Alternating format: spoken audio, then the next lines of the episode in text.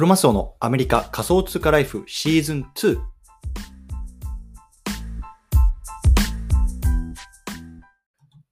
はい、ということで今日も毎日スペースやっていきたいと思います。12月の14日ですね、水曜日、よろしくお願いいたしますはい、ということでね、今日のテーマ、なかなか面白いテーマ出てきてますんで話していきたいなと思うんですけれども、今日は Apple 税の廃止と、NFT クリプト業界への影響について、こんなねテーマで話していきたいなと思います。で、今日の内容ね、いわゆる Apple 税って言われる、アプリとかをダウンロードしたりとか、そこで課金するときに、30% の手数料っていうのはね、今払わなければいけないんですよ。それがね、ものすごくね、なんだろうな、こう、Apple がね、こう独占的にね、この世界を牛耳ってしまっているっていうね、一つの理由にもなるんですけれども、そのあたりについて解説しつつ、これがね、クリプトとか NFT の業界に今後どういうような影響を与えていくのかっていうところ、僕自身の考察も含めて話していきたいなと思いますのでね、興味がある方はぜひ聞いてみてくださいと。というところで、始める前に簡単に自己紹介だけさせてください。僕ね、今アメリカの方に住んでます。で、会社員として普通に働いてるんですけれども、NFT とか Web3 とか、そんなね、海外のトレンドっていうのをね、毎日こう、スペースとか、Twitter とか、ポッドキャストなんかで配信してますのでね、海外の情報を追いたいなって方はね、ぜひフォローしていただけると嬉しいなと思います。よろしくお願いいたします。というところで、早速今度入りましょう。今日ね、改めてなんですけれども、Apple 税の廃止と NFT 業界への影響について、こんなね、テーマで話していきたいなと思います。で、先に話しておくと、これ確定事項ではないです。ただね、一応ね、ブルームバーグっていうね、大きなメディアが報じているので、割とね、信頼性は高いんじゃないかなって僕は思っているので、こうやって報じというか、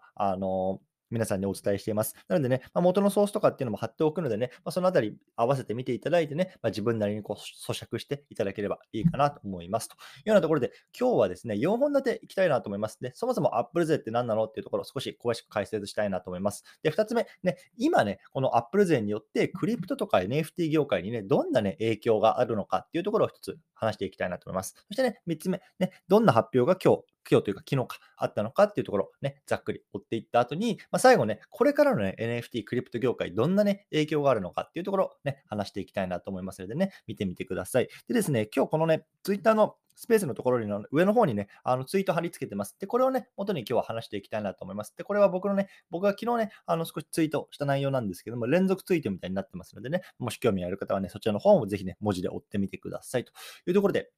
早速本題なんですけども、そもそもね、Apple 税って何っていうところなんですね。で、Apple 税っていうのは、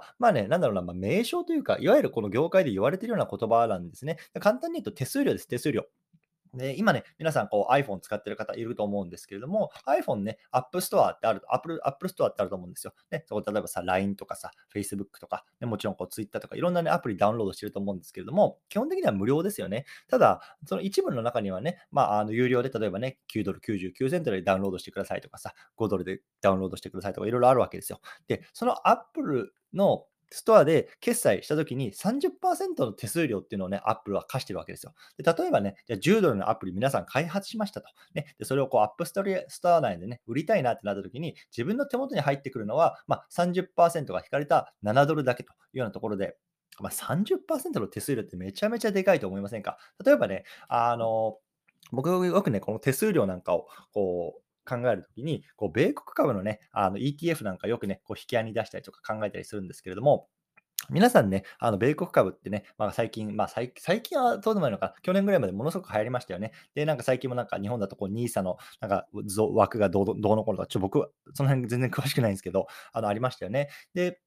大体さ、アメリカのね、米国株とかっていうのは、15年、20年っていう長期スパンで見たときに、どれぐらいのね、リターンを得られるかって、ざっくり過去を見てみると、6% とかね、7% とか、それぐらい言われてますよね。つまりね、1年でこう、増える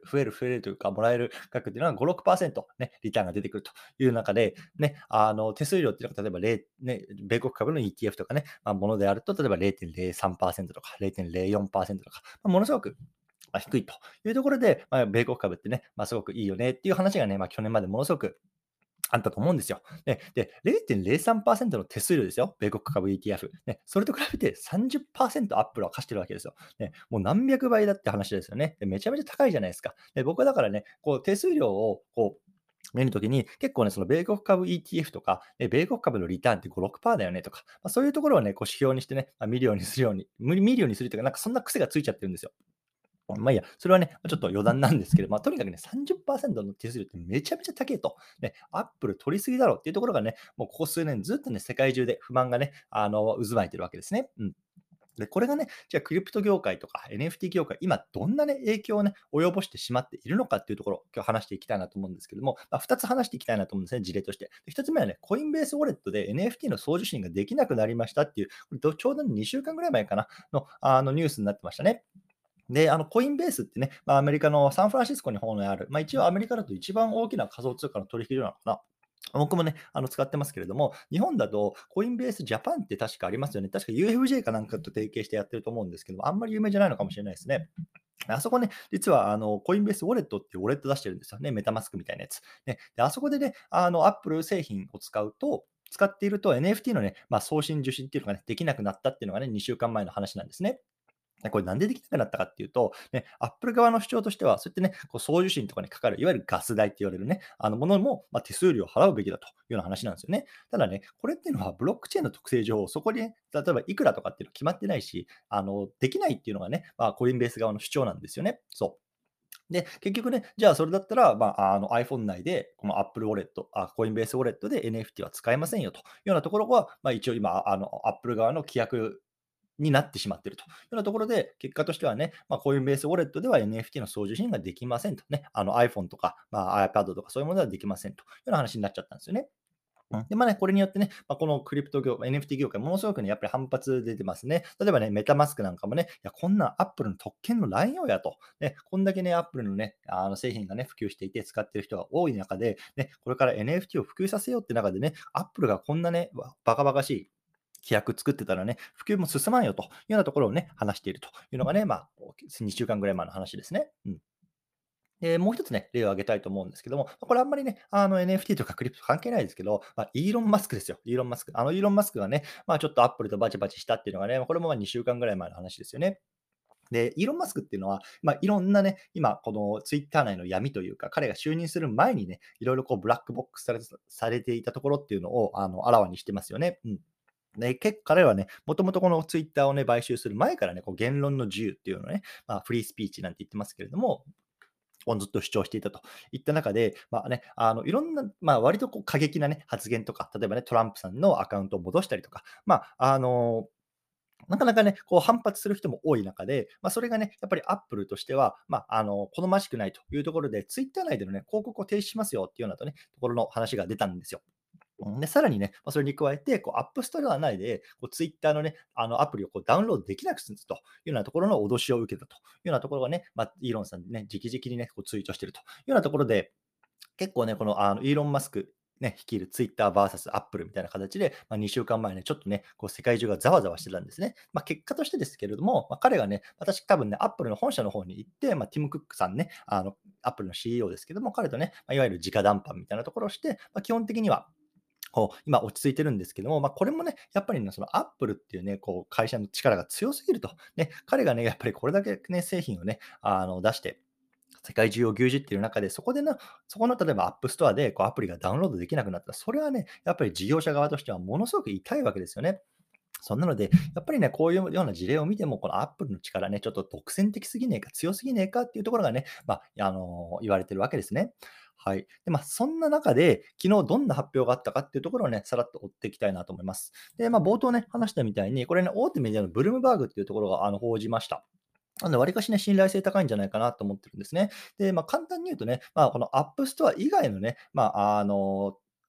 からも、このアプリとかソフトが、iPhone 内、もしくは iPad 内でダウンロードできるようになるっていうような話なんですね。で、これ記事によると iPhone、iPads って書いてあるので、もしかしたらね、Mac とかそういうようなところはまだできないのかもしれないです。ちょっとその辺ね、僕も詳しくわからないんですけども、とにかくね、記事では iPhone と iPad 2つのね、まあ、製品しか書いてなかったので、他のデバイスどうなってるかちょっとわかんないですね。そう。でね、これ、例えば Apple Store 以外のね、ところから、まあ、ダウンロードとかするようになると、まあ、30% のね、いわゆる Apple 税っていうところをね、回避できると。これはものすごく大きなことだというような話なんですね。で、そもそもこれなんで Apple がね、まあ、そんな方針をね、打ち出したのかっていうと、なんか EU の方で独占禁止法みたいなやつが2024年から結構厳しくなるらしいんですよ。で、今のね、この Apple Store 以外で、Apple ストアからこうダウンロードするとか課金決済をすると 30% の手数料を取りますよっていうのがいわゆる、ね、その EU の新しい法律に引っかかっちゃうらしいんですよね。そうなので、まずは EU から、それを回避するために、こういうような、ね、施策を行っていくというところが、ね、昨日の発表ではありました。ね、じゃあいつからやるのっていうところなんですけれども、先ほど言ったように24年からこの EU の新しい、ね、法律っていうのが施行されるらしいので、そのあたり24年のね、今 iOS の16だと思うんですけれども、それがね17にアップデートされる段階で対応していくんじゃないかと言われてますね。うん。はい、なので、これがあるといわゆる、ね、その Apple 税っていうのが、なくなるよというようなところ、ね、今言われてますけれども、まずは EU のみなので僕が住んでるアメリカであるとか、皆さんの大半がおられるような、ね、日本であるとかアジア、ね、そのあたりっていうのは、ね、また24年以降、ね、25年26年どういうタイムラインになってるか分かんないですけれども、またねちょっと少しね、時間が空くのかなっていう気はしてますね。はい、じゃあね、こんなApple 税がいよいよなくなるんじゃないかっていう報道に対して、これからね、じゃあどんなことがね、これクリプトとか仮想通貨内で起きていくかっていうところ、最後ね、僕なりの考えも含めて話していきたいなと思うんですけれども、まずね、やっぱりその OpenSea とかこう NFT プラットフォーム今ありますよね。例えばね、マジックエデンとかさ、それこそブラーとか、ブラーはアプリないかと思うんですけども、ね、いろんなアプリ、もしかしたら皆さん、iPhone とかね、ダウンロードしてるかもしれません。でね、これ皆さんね、ご存知か分からないと思うんですけど、実はね、この iPhone のアプリ内で OpenSea っていうのは見るだけなんですね。見るだけ。ね、自分がどんなの持ってるかなとか、あとはね、今これいくらなのかなっていう、それを見るだけで実際の売買はできないんですよ。で、それが冒頭で挙げた理由になります。そう。なので、多分ね、今後こういうような、新しい、なんだろうな、この Apple 税を回避するような施策ができるのであれば、おそらくね、そういうようなプラットフォーム内で、Apple 内でもう売買できるようになるのかな。そうなるとね、例えば外でね、スマートフォンでね、簡単に売買できたりとか、もっとね、その敷居が低くなるのかなと思います。うん。あとはね、さっき言ったコインベースウォレットの例じゃないですけども、ね、ガス代に 30% の手数料払えとかっていうね、めちゃくちゃな、めちゃくちゃなことがなくなるので、ね、ウォレットを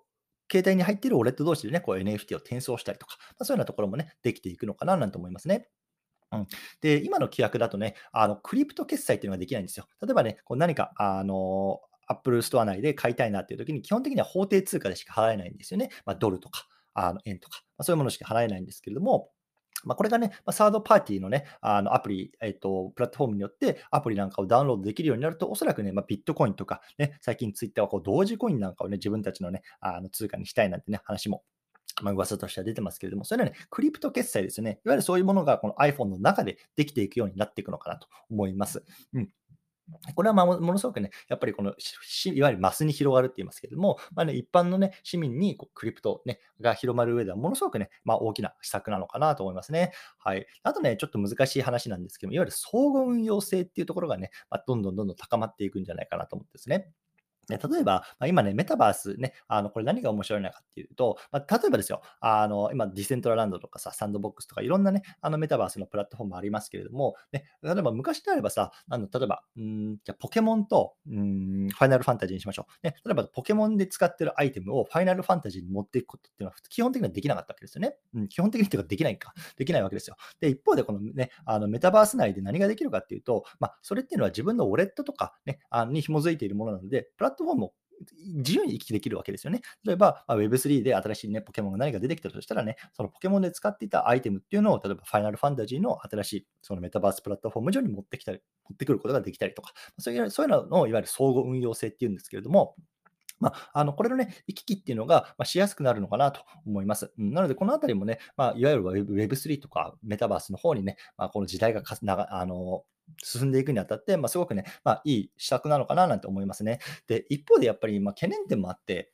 やっぱりこうやってね、今までこの Apple ストア内でしかダウンロードできないっていうのは、基本的にはね、かなりセキュリティがね、安全だったわけですよね。っていうのはやっぱりその Apple の厳しい目をね、通ったものしかね、この世の中に出てこなかったわけ。我々がね、ダウンロードできなかったわけなので、すごくセキュリティ的にはね、安心だと言われてましたよね。ただ一方でね、サードパーティー、いわゆるね、外部のアプリとか、そういうのがね、簡単にダウンロードできてしまうと、もちろんね、中には悪い人がいて、そこにね、ウイルスを仕込んでおくとか、ね、そういうようなところのセキュリティ上のね、懸念というのはね、今もちろん挙げられているので、そのあたりっていうところのね、バランスですよね。どうやってね、Apple が対応していくのか、もしくはね、我々ユーザー自身がね、そういうところに責任を持ってね、やっていかなければいけないのか、このあたりやっぱりね、少しリテラシーがね、変わってくるようなところなのかなと思いますのでね、僕もね、引き続きこのニュースを追っていきたいなと思ってます。はい。ということでね、このあたりなんですけれども、最後ですね、じゃあなんでね、Apple がね、そういうようなところをね、進めているのかっていうところをね、ちょっと最後、この話をしていきたいなと思うんですけれども、もちろんね、前提としてその、ね、EU の、ね、法律っていうのが新しくできると。で、基本的にやっぱり法律は法律なので、そこにね、乗っ取って事業をしていかなければいけないっていうのもね、別に Apple しかりなんですけれども、彼らね、もともとね、ずっと言われているのが、今、Apple グラスっていうのを、ね、出すと言われてますね。いわゆるメガネですね。で、今ね、例えば Facebook がね、メタ社が、VR デバイスなんか出してますよね。オキュラスクエスト2か。ちょっと今名前変わって、メタクエストって変わってますけど、僕も持ってますよ、メタクエスト。これね、めちゃめちゃ重いんですよね。でね、やっぱり1時間も使ってると、こうね、首が疲れてきたりとかするんですけれども、これがね、どんどん軽くなるとね、やっぱりね、メタバースとかっていうところにね、行きやすくなる、使いやすくなるなって、僕は本当にね、自分自身の実体験からしても思うんですよね。やっぱそんな背景もあって、ね、Apple がね、いわゆるこの Apple グラスを出すというようなところがね、長い間言われてるわけですね。つまりね、このメガネをかけることによって、それでね、メタバース空間、もしくはね、AR ですね、拡張現実、そんなところにね、簡単に行けるようになると。ようなところが言われてるんですけれども、おそらくね、これのローンチっていうのが、この24年の、アップデートの際にもね、出てくるんじゃないかってね、今噂されてますね。でやっぱりね、さっき言ったね、このメタバース内のね、プラットフォームを自由に行き来できるようになると、いわゆる総合運用性、ね、さっき話しま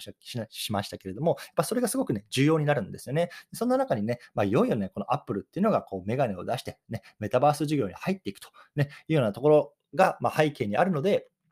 こういうのはね、ちょっとね、自分たちの今までのポリシーっていうのを変えてまでもね、少しそこにね、ベットしていきたいっていうね、裏があるんじゃないかなと僕はね、思ってます。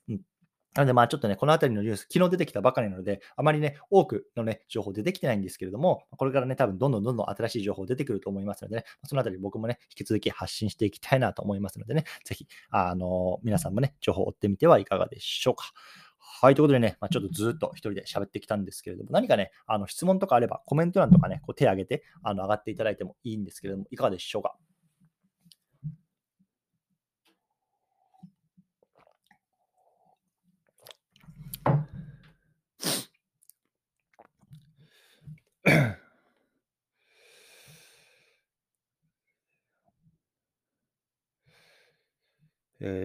どうですかね。ちょっと雑談してきますからね。皆さんもしかしたら、ちょっとね、今タイプしてるかもしれないので。バイナンスがちょっときな臭い話、皆さん終えてますか？簡単に言うとね、アメリカのね、司法局みたいなところがね、ちょっとバイナンスがマネーロンダリングしてるんじゃないかとかね。バイナンスというか、その CG さんか、CEO の方がいろいろ、難癖つけられてるというかね、言われてますよね。で、今、CG さんとかバイナンス人は、いや、そんなことねえと、一切ねえというようなところで言ってるんですけれども、それによって、いわゆる疑心暗鬼みたいな形で、世界のバイナンスユーザーが自分の資金をコールドウォレットであるとか、他の、ね、取引所に移してるっていうような話、ね、ニュースで出てますけれども、実は僕も先ほどね、移しました。なので、本当に今、バイナンスに入ってる資金はどれぐらい、100ドルぐらいかな、しかもうないっていうような状況なんですけれども、やっぱりね、この仮想通貨 FTX の時もそうでしたけども、本当何があるかわからないし、僕はやっぱりこういうようなね、いわゆる投資活動みたいなところで一番大事なのってね、負けないこと、ね、大損をこかないことかなと思ってるんですよね。なので、やっぱり自分自身のリスクマネジメントとして、僕自身は、コールドウォレットに移しました。なので、そこに入ってた現金とかっていうのは自分の銀行口座の方に戻したりとか、ビットコインとかイーサーとかね、コールドウォレットの方に移したりとか、そんなね、ことをしてました。で、なので、ね、皆さんどんな対応されてるのかなっていうところが気になるので、もしね、そのあたり何かされてるよっていう方いたらね、ぜひね、コメント欄とか、そのあたりでね、教えていただけたら嬉しいなというような雑談でした。で、ちょっとコメントもらってるので、それ読み上げたいなと思います。少々お待ちくださいね。ウィアさん。はい。じゃあちょっと読み上げますね。ありがとうございます。2017年の仮想通貨の隆盛からブロックチェーンにのめり込み。すごいですね。はいはい。2019年、OI ブロックチェーンで社会基盤テクノロジーとして第3レイヤーにときめきました。黒正夫さんは Web3 に参入したきっかけは何かありますか？僕が参入したきっかけですか。結論から言うと、なんかお金の匂いがしたっていう、本当にそれだけなんですけど、もともと僕は今もそうですね、普通に会社員として働いていて、で、副業みたいな形で、最初はね、ツイッターのアカウント開設してブログ書くっていうところから始めたんですよね。それが2年ぐらい前にです。で、最初はなんかアフィリエイトとかそういうようなところでやってたんですけれども、ちょうど1年半ぐらい前ですかね、やっぱりなんだろうな、少し仮想通貨とか NFT とかっていうのが盛り上がった時期に、なんかね、ここに貼っておくと、なんかブログの記事でね、アフィリエイトが読まれやすいとかさ、アフィリエイトが発生しやすいとかね、ちょっとお金の匂いがね、したので、やってみたというようなところが最初走りだったんですよね。で、今ではね、そこからなんだろうな、やっぱり自分自身がこの技術とか、これから変わっていく社会とかっていうところにね、すごく魅力を感じているので、お金云々ではなくね、そういうようなところの情報って発信しているような感じになるんですけれども、やっぱ元々はね、なんかこれ稼げそうやなっていうね、本当単純にね、そこでしたね。なので、きっかけいろいろ人それぞれだかなとは思うんですけども、結構僕みたいにね、なんか仮想通貨熱いなとか NFT ってなんかワンチャン稼げるなみたいな、ちょっとね、なんかそういう副業とかさ、なんかお金みたいなところで入ってくる方って結構多いんじゃないかなって僕個人的には思ってるんですけど、皆さんどうなんですかね。ちょっとそのあたりのね、なんかコメントとかあればね、ぜひ聞かせてください。僕も気になりますね。なんで皆さんこの Web3 とかに入ってきてるんですかね。ね、確かになんかその時代ね、Web3 の時代が見たいとかさ、なんかその平等な世界がとかさ、分散性がとかさ、もちろん綺麗じゃないですか。そうやって言ってると。それはもちろん綺麗なんですけど、いや僕はもう全然なんかお金が理由でっていう感じですね。でもなんか学べば学ぶほどすごい面白いなと思ってるので、全然こうやって発信することに対して、なんだろうな、全然これ収益化できてないですけど、本当はね、僕はもう毎日そのなんか収益化云々じゃなくて、やっぱり自分で調べて発信して、こうやって皆さんとコミュニケーション取るってことはね、すごい楽しいなと思ってますね。はい、どうもありがとうございます、皆さん。他いかがでしょうか。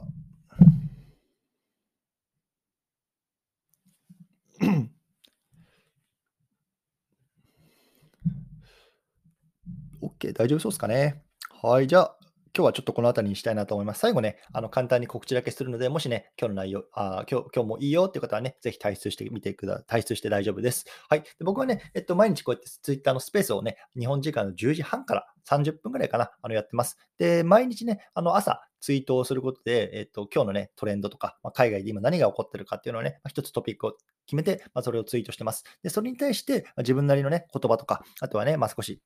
思いなんかをこうやってね、毎日スペースで夜話すっていうようなね、感じにしてます。で、これがね、基本的ななんか今の活動なんですけれども、ポッドキャストもね、同時に録音して配信してるんですね。で、僕のね、このプロフィール欄に行っていただくと、ハッシュタグアメリカ仮想通貨ライフってあると思うんですね。で、これがね、僕のポッドキャストのタイトルになってます。で、大体もうね、2年ぐらいかな、やっていて、450本ぐらい、コツコツ取りたまってるんですけれども、最近ね、NFT とか、クリプトとかね、ブロックチェーンゲームとか、そんな話をしてますので、もしね、過去の回聞きたいよとかね、過去どんな話してるんだろう、興味あるなっていう方はね、ぜひそちらの方もね、覗いてみてください。これね、Apple Podcast、Spotify、Google、Amazon、基本的にね、皆さんのデバイスでね、ダウンロードできるようなアプリに対応して配信してますのでね、もし興味がある方ね、そちらの方も合わせて聞いてみてください。というところで言えばね、今日はこの辺りにしたいなと思います。またね、明日、何かね、トピック見つけて皆さんとね、こうやってコミュニケーション取りながらスペースやっていきたいなと思いますのでね、引き続きよろしくお願いいたします。というところで、今日この辺りにしたいなと思います。ご清聴どうもありがとうございました。